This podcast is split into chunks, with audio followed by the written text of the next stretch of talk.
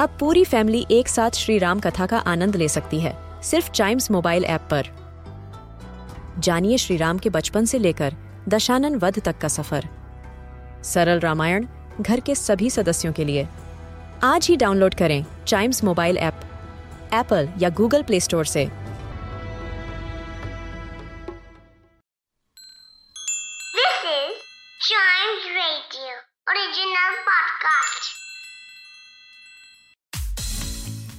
An author is an observer who notices things that normally people do not, ornate them with words, and share with those who normally would not notice those small things. Through each and every book, they gift us with a hero who becomes the whole and soul of the story. This is Manika, and today we have one such author who has made so many characters come to life with the sheer brush of her pen. We have with us Vibha Batra, who's not just an author, but also an advertising consultant, a poet, a lyricist, a translator, a travel writer, playwright, and a columnist. And she has published 17 books, which include writing for adults, young adults, teenagers, and also little kids. Hi, Vibha. Welcome to Chimes Radio. Thank you so much for having me. It's absolutely our pleasure. Vibha, you have so many credentials that I just mentioned.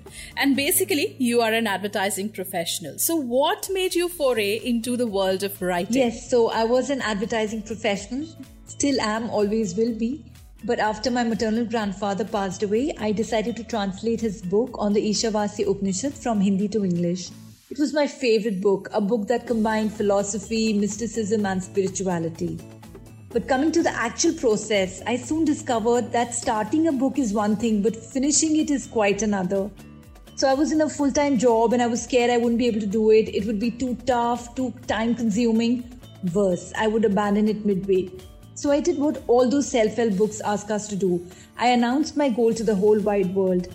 And it actually worked. So every time I fell off the bandwagon, I would have family, colleagues, and friends coming up to me and asking me, So, what happened to that book you were supposed to translate?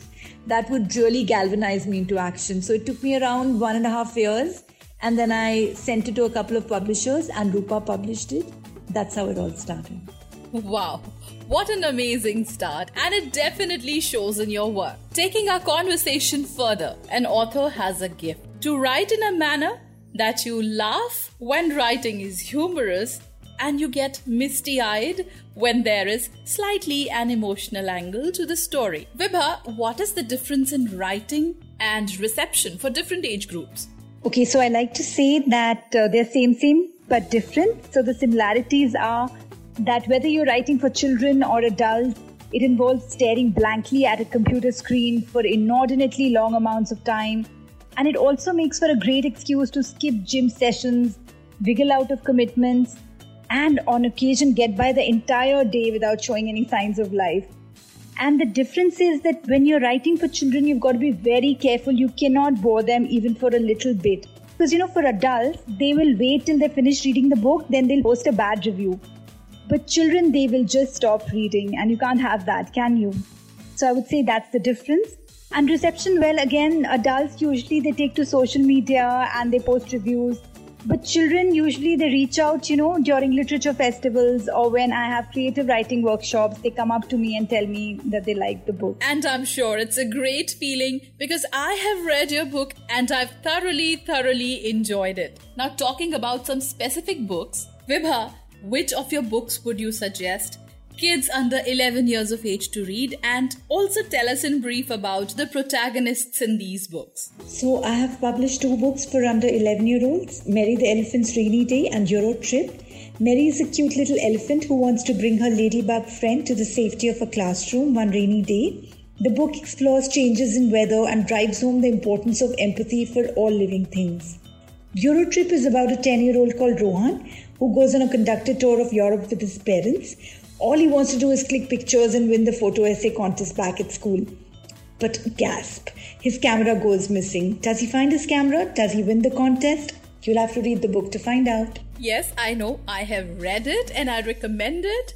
If you love reading something hilarious where you don't want yourself to stop laughing, read this particular book. Moving forward, an author writes about various things and they do it so smoothly and effortlessly that when a person starts reading the book or the story, they completely get engrossed in it.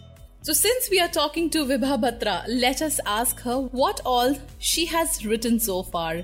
Vibha, tell us more about your other work. Okay, where do I start?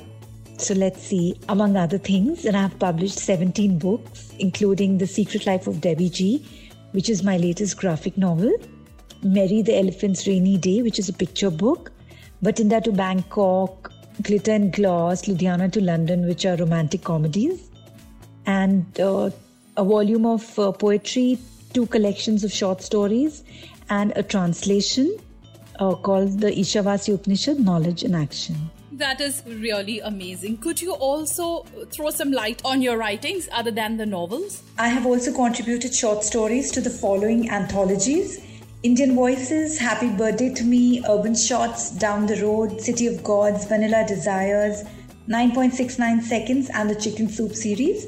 My poems have been featured in anthologies like The Dance of the Peacock, Swarnalekha 2020, to name a few. I've written articles for magazines like The Week, Dignity Dialogue, JFW, Taxi, Redefining Time, Ashwarta. And my travel pieces have been published by Condé Nast Traveller, The Hindu and Deccan Chronicle. I've also written the Hindi lyrics for the song Vennilave from the Tamil blockbuster Thuppakki.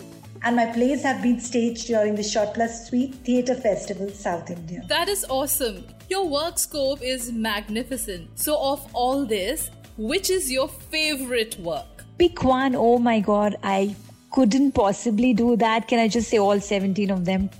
And there are more in the pipeline, so can I just say all of them? Oh, definitely. Like it is difficult for a mother to choose from her children, it without doubt is difficult for you as well. All your books must be your favorite. Now, talking about kids, Vibha, how important do you think is reading for children?